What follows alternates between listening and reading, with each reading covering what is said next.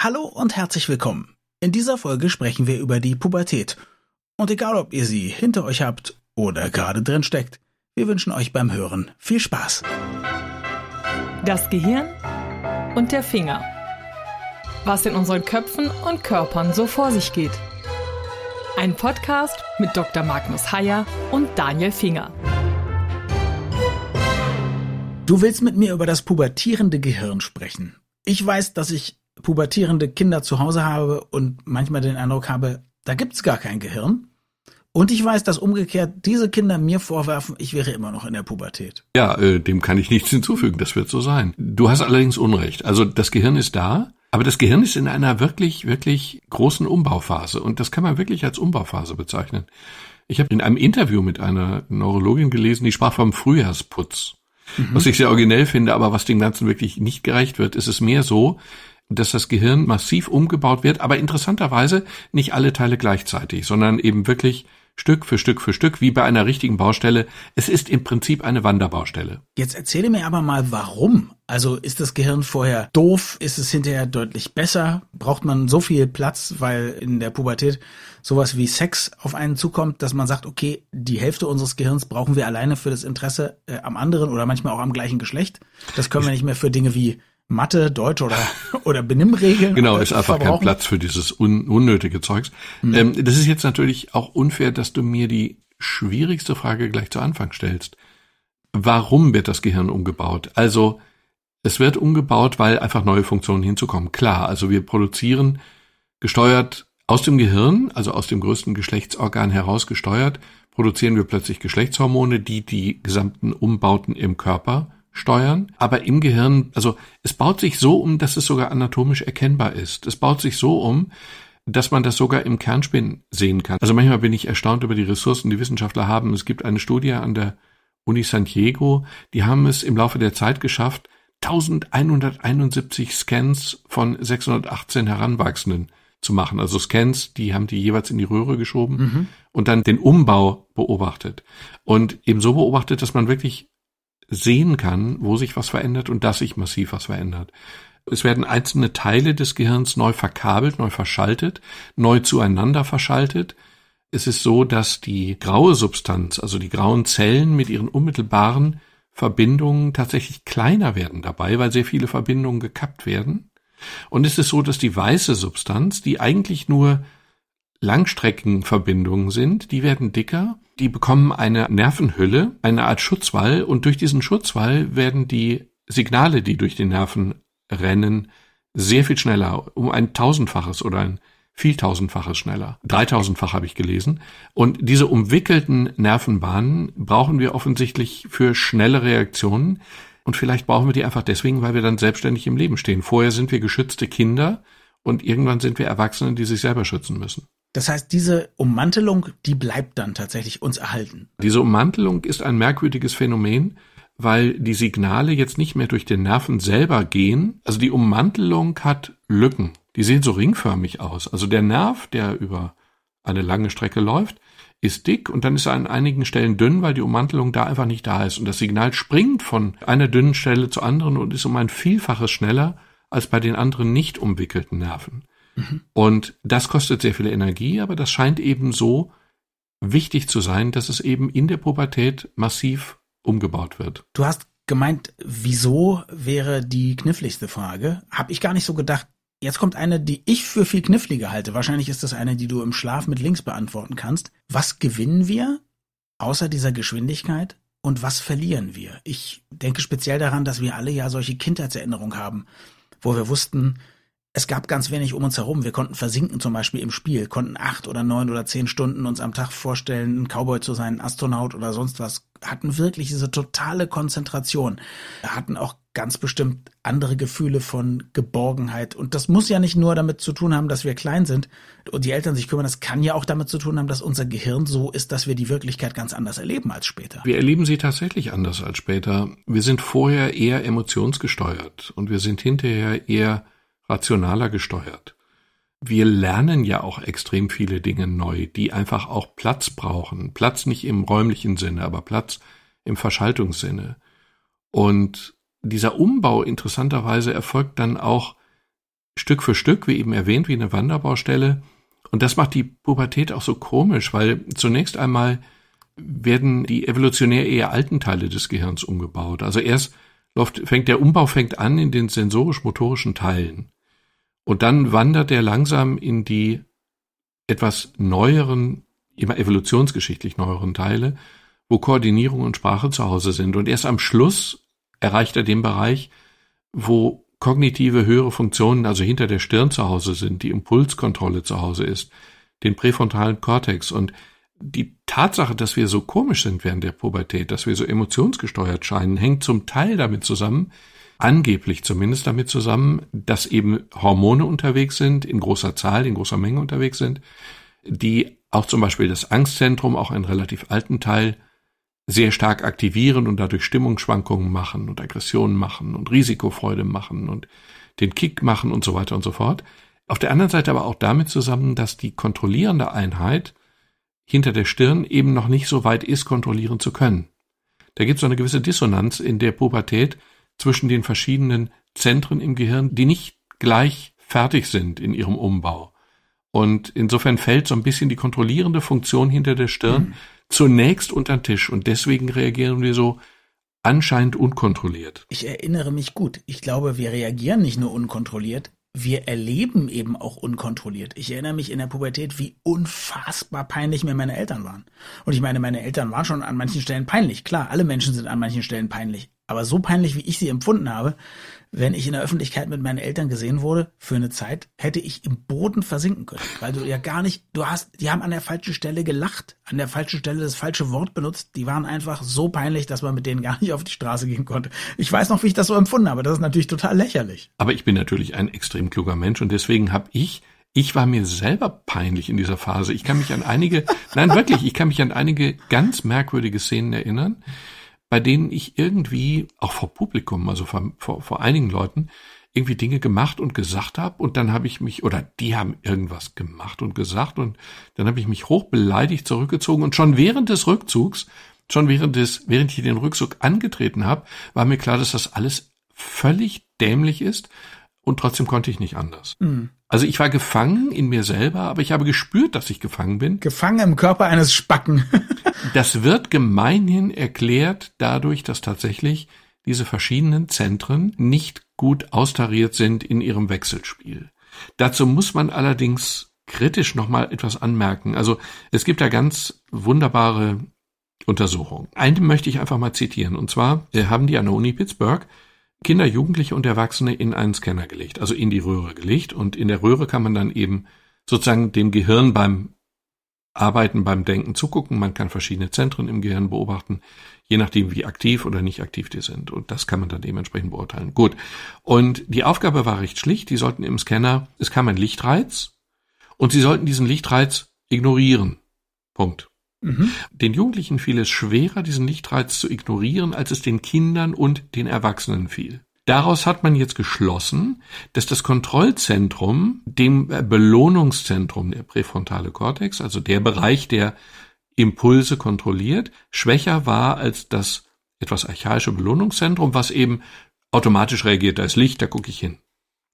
Und daraus hat man dann eben geschlossen, dass Pubertierende eben diese fehlende Kontrolle haben. Die Frage, die sich stellt, ist natürlich, ist das wirklich eine realistische Versuchsanordnung, mit der man abbilden kann, wie Jugendliche Pubertierende durchs Leben gehen? Oder ist die Unterdrückung eines Lichtstrahls in einer Röhre unter genauer Beobachtung und Anleitung nicht vielleicht doch sehr weit weg von der wirklichen Welt von Jugendlichen. Ich wollte dich noch eine Sache fragen. Wir haben ja gerade darüber gesprochen, wie doll ich Dinge empfunden habe. Ich kann manchmal das ganz schwer beurteilen, was jetzt, du hast vorhin gesagt, man ist dann weniger emotional, man ist dann rationaler.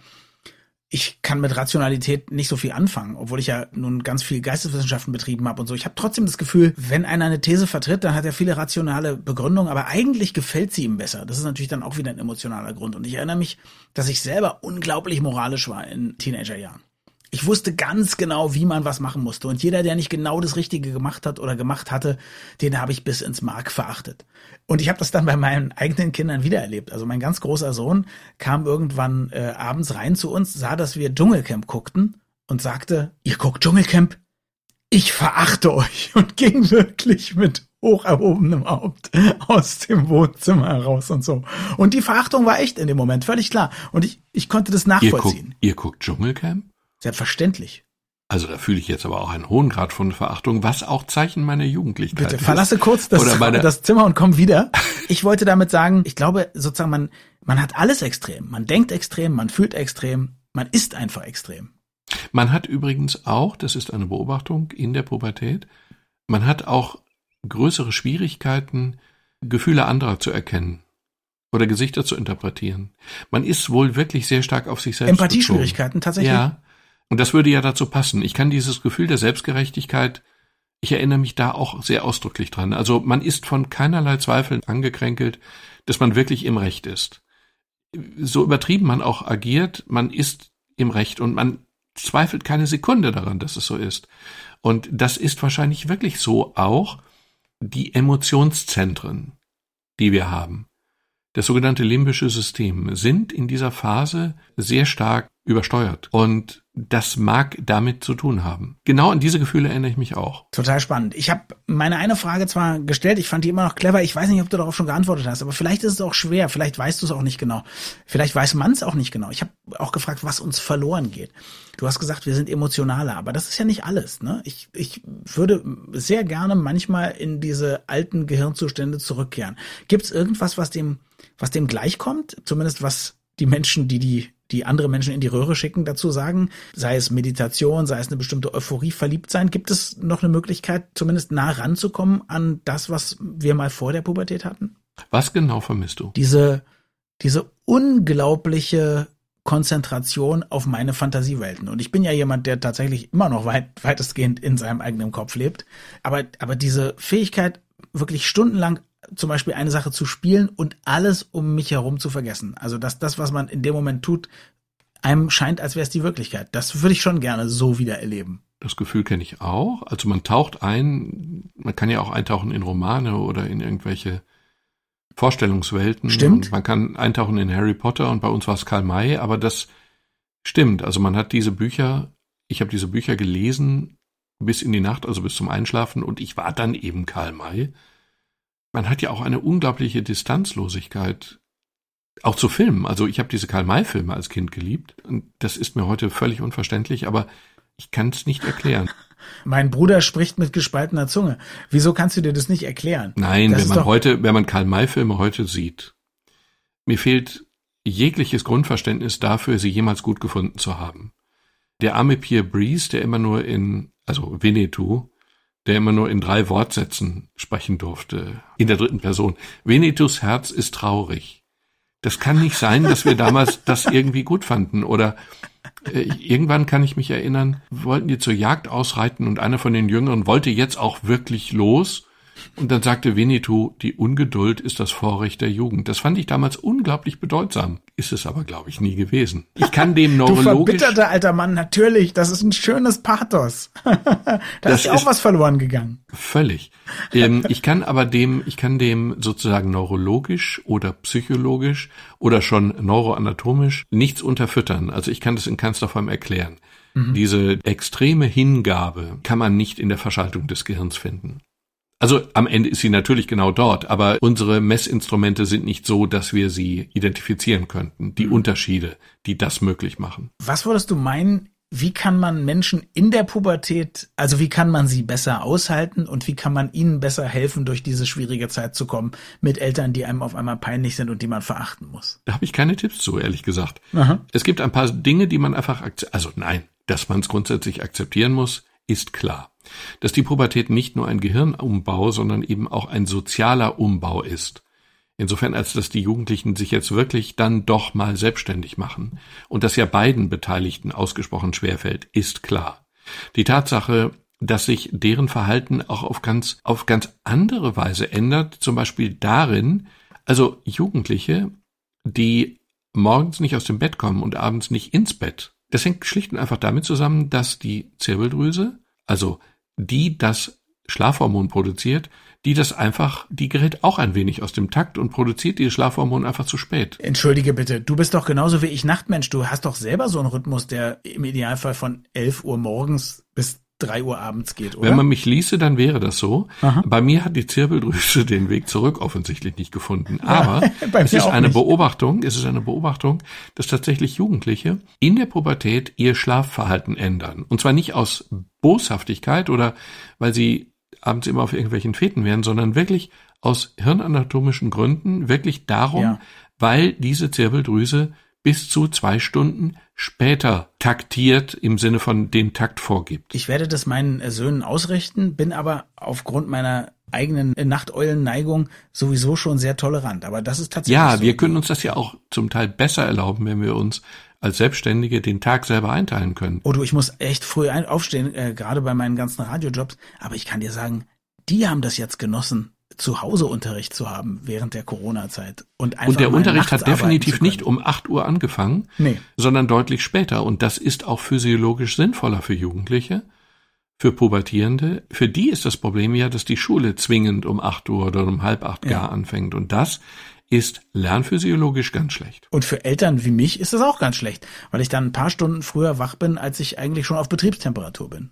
Genau. Wir wissen, dass das Belohnungszentrum sehr aktiv ist. Dann sagt man immer ja und deswegen ist es auch gefährlich, weil dieses Belohnungszentrum macht uns risikofreudig.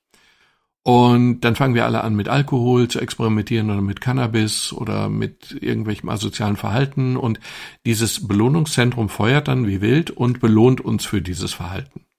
Das ist einerseits richtig, aber andererseits ja auch wieder nicht, weil es belohnt uns ja auch für Dinge, die wir auch rational als positiv sehen würden. Also vielleicht brauchen wir in dieser Phase, in der es um ganz viel Umbau und schnelles Lernen und schnelles Neuorientieren geht, vielleicht brauchen wir einfach ein überaktives Belohnungszentrum, damit das funktioniert. Wahrscheinlich ist das, was so anstrengend scheint, für diesen radikalen Umbau einfach zwingend notwendig.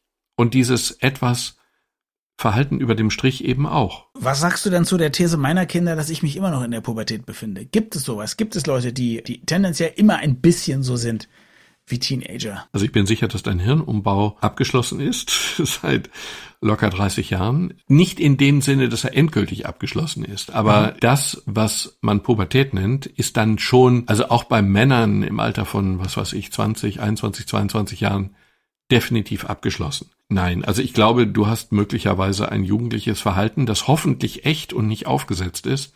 Und das ist das, was die natürlich stört, weil sie den Eindruck haben, du kopierst sie oder so. Und das stört die übrigens gar nicht. Das, äh, da muss ich Nein. sagen, und vielleicht ist es, weil es eben wirklich natürlich ist, das stört die überhaupt nicht. Da lachen die manchmal drüber, aber das finden die, das finden die total okay. Aber die Pubertät in deinem Gehirn würde ich als abgeschlossen betrachten. Okay. Dazu bedarf es auch keine Scans, um das zu bestätigen. Das ist wohl wirklich so. Noch eine Frage. Wie ist der Unterschied zwischen Männern und Frauen, beziehungsweise Jungs und Mädchen? Da sind ja ganz andere Hormonverschiebungen am Werk. Da sind andere Hormonverschiebungen am Werk, wobei Testosteron natürlich das männliche und Östrogen das weibliche Hormon ist, aber sehr ausdrücklich nicht ausschließlich. Mhm. Interessant ist ja auch das Phänomen, dass sich der Beginn, der Beginn der Pubertät zunehmend, also messbar und deutlich um mehrere Jahre verschoben hat, in die jugendlichere Zeit verschoben hat, wobei ich jetzt tatsächlich unsicher bin, ob das bei Männern und Frauen im gleichen Maße so ist. Also bei Frauen hat sich die Pubertät, die man ja sehr präzise verorten kann, also wirklich um zwei bis drei Jahre vorverschoben. Und interessant ist die Überlegung, woran das liegen kann. Also äh, möglicherweise ist es so, dass wir alle durch die Unbeweglichkeit und das gute Essen einfach dicker werden und sich dadurch allein schon die Pubertät nach vorne verschiebt. Oder es hängt tatsächlich mit anderen Faktoren wie hormonanalogen Umweltgiften zusammen. Also es gibt eines Bisphenol A, hast du mal gehört vielleicht? Nee. Da wurde immer diskutiert, da wurde darüber diskutiert, weil das früher sogar in Babyflaschen in allen Plastikteilen enthalten war. In Babyflaschen ist es verboten, mittlerweile auch in Thermobons, da war es auch drin. Möglicherweise ist dieses Hormon, was hormonähnliche, dieser hormonähnliche Stoff, der auch wirklich in kleinsten Mengen überall in der Umwelt vorhanden ist, dafür verantwortlich, dass die Pubertät so deutlich früher beginnt. Vielleicht ist es so, vielleicht ist es nicht so. Dass sie früher beginnt, ist eindeutig. Ist es gut oder schlecht? Oder ist es einfach, ist es einfach so? Es ist eher schlecht, weil ich glaube, dass das, ähm, dass die körperliche Pubertät irgendwie beginnt, die geistige Reife dem aber noch nicht entspricht und die soziale Rolle dann dem auch noch nicht entspricht. Insofern ist es nicht unbedingt wünschenswert, dass es immer früher wird, aber wir können es eh nur eingeschränkt beeinflussen. Eigentlich können wir es gar nicht beeinflussen weil wir ja die Ursachen auch nicht kennen. Wir können es nur beobachten und zur Kenntnis nehmen. Magnus, dieser gigantische Umbau, diese riesige Veränderung, geschieht ja nicht ohne Schmerzen. Weiß man, warum das unser Gehirn überhaupt macht? Teils ja, teils nein. Also ist es eine oberflächliche Antwort, wenn man sagt, dass natürlich jetzt ganz viele neue Erfahrungen, neue Fähigkeiten, neue Verhaltensweisen, neue Gefühle irgendwo Platz im Gehirn brauchen und eine Neuverschaltung nötig machen, weil einfach die entsprechenden Zentren im Gehirn sich zueinander finden müssen. Oder es passt dazu, dass dieser Umbauprozess nicht nur ein Aufbau, sondern massiv auch ein Abbauprozess ist. Also wir kommen mit ganz vielen Verbindungen, Nervenverbindungen zur Welt. Also das Kind, das Neugeborene, hat sehr viel mehr Verbindung zwischen den Zellen und diese Zellverbindungen sind eigentlich der das Korrelat, das anatomische Korrelat für Wissen, Erfahrung, für Fähigkeiten. Mhm. Wir kommen mit sehr viel mehr Verbindungen auf die Welt, als wir dann später im Erwachsenenalter haben werden. Die werden alle gekappt. Alles, was wir nicht brauchen, wird gekappt. Use it or lose it. Es wird immer Großreine machen und es wird nichts im Kopf unterhalten, was wir nicht wirklich brauchen. Das erklärt aber im Grunde ja nicht die Pubertät, weil das ja keinen Punkt, keinen bestimmten zeitlichen Punkt voraussetzt, zu dem das dann plötzlich abgebaut wird. Das ist ja ein Prozess, der geht von frühester, also nach der Geburt geht er los und er geht eigentlich lebenslang. Nur in der Pubertät scheint es so zu sein, das ist massiv also, dass, dass diese Umbauprozesse einfach sehr viel schneller, stärker und dann eben hormonell getriggert stattfinden. Ich wollte gerade fragen, was, wenn das ein Unfall ist? Was, wenn es einfach so ist, dass äh, unser Körper das nicht hinkriegt, bei dieser Menge an Hormonen, die da unterwegs sind, es nicht zu tun? Was passiert soziologisch in der Zeit der Pubertät? Es ist ja nicht nur so, dass sich da ein Gehirn umbaut. Man wird schlecht in der Schule. man wird schlecht in der Schule und man wird schlecht im Umgang mit Familienmitgliedern und allen anderen auch, mit Aber Ausnahme man, nee, man von Mädchen wird super oder im Umgang Jungs. mit Freunden, ne? Ja, genau. Aber äh, genau, und dann wird's ganz schlimm im Umgang mit Mädchen oder Jungs. Das legt sich dann irgendwann wieder. Das mit der Familie legt sich mit viel Glück auch wieder. Aber es verändert sich ja eben auch das Verhalten. Es verändert sich ja eben auch sinnvollerweise der Umgang mit der Familie. Man muss dann einfach weg. Man will auch einfach weg. Das heißt, ein ganz langsamer, gradueller, hormoneller Anstieg würde der dieser Situation ja überhaupt nicht gerecht werden. Das wird ja nicht funktionieren. Ich brauche am Anfang eine große Zuwendung und Vertrauen zu meinen Eltern. Da muss es irgendwann Klick machen und ich muss dann meinen eigenen Weg suchen. Und genau das macht das Gehirn hormonell. Insofern muss es schon am Stück, also es kann nicht in kleinsten Dosen passieren, sondern es muss schon wirklich am Stück passieren und nicht in Scheiben. Vielen Dank fürs Zuhören. Fragen, Anregungen und Feedback immer gerne an mail.gehirnfinger.de. Unsere nächste Folge ist wieder ein Corona-Spezial und erscheint am Dienstag. Bis dann.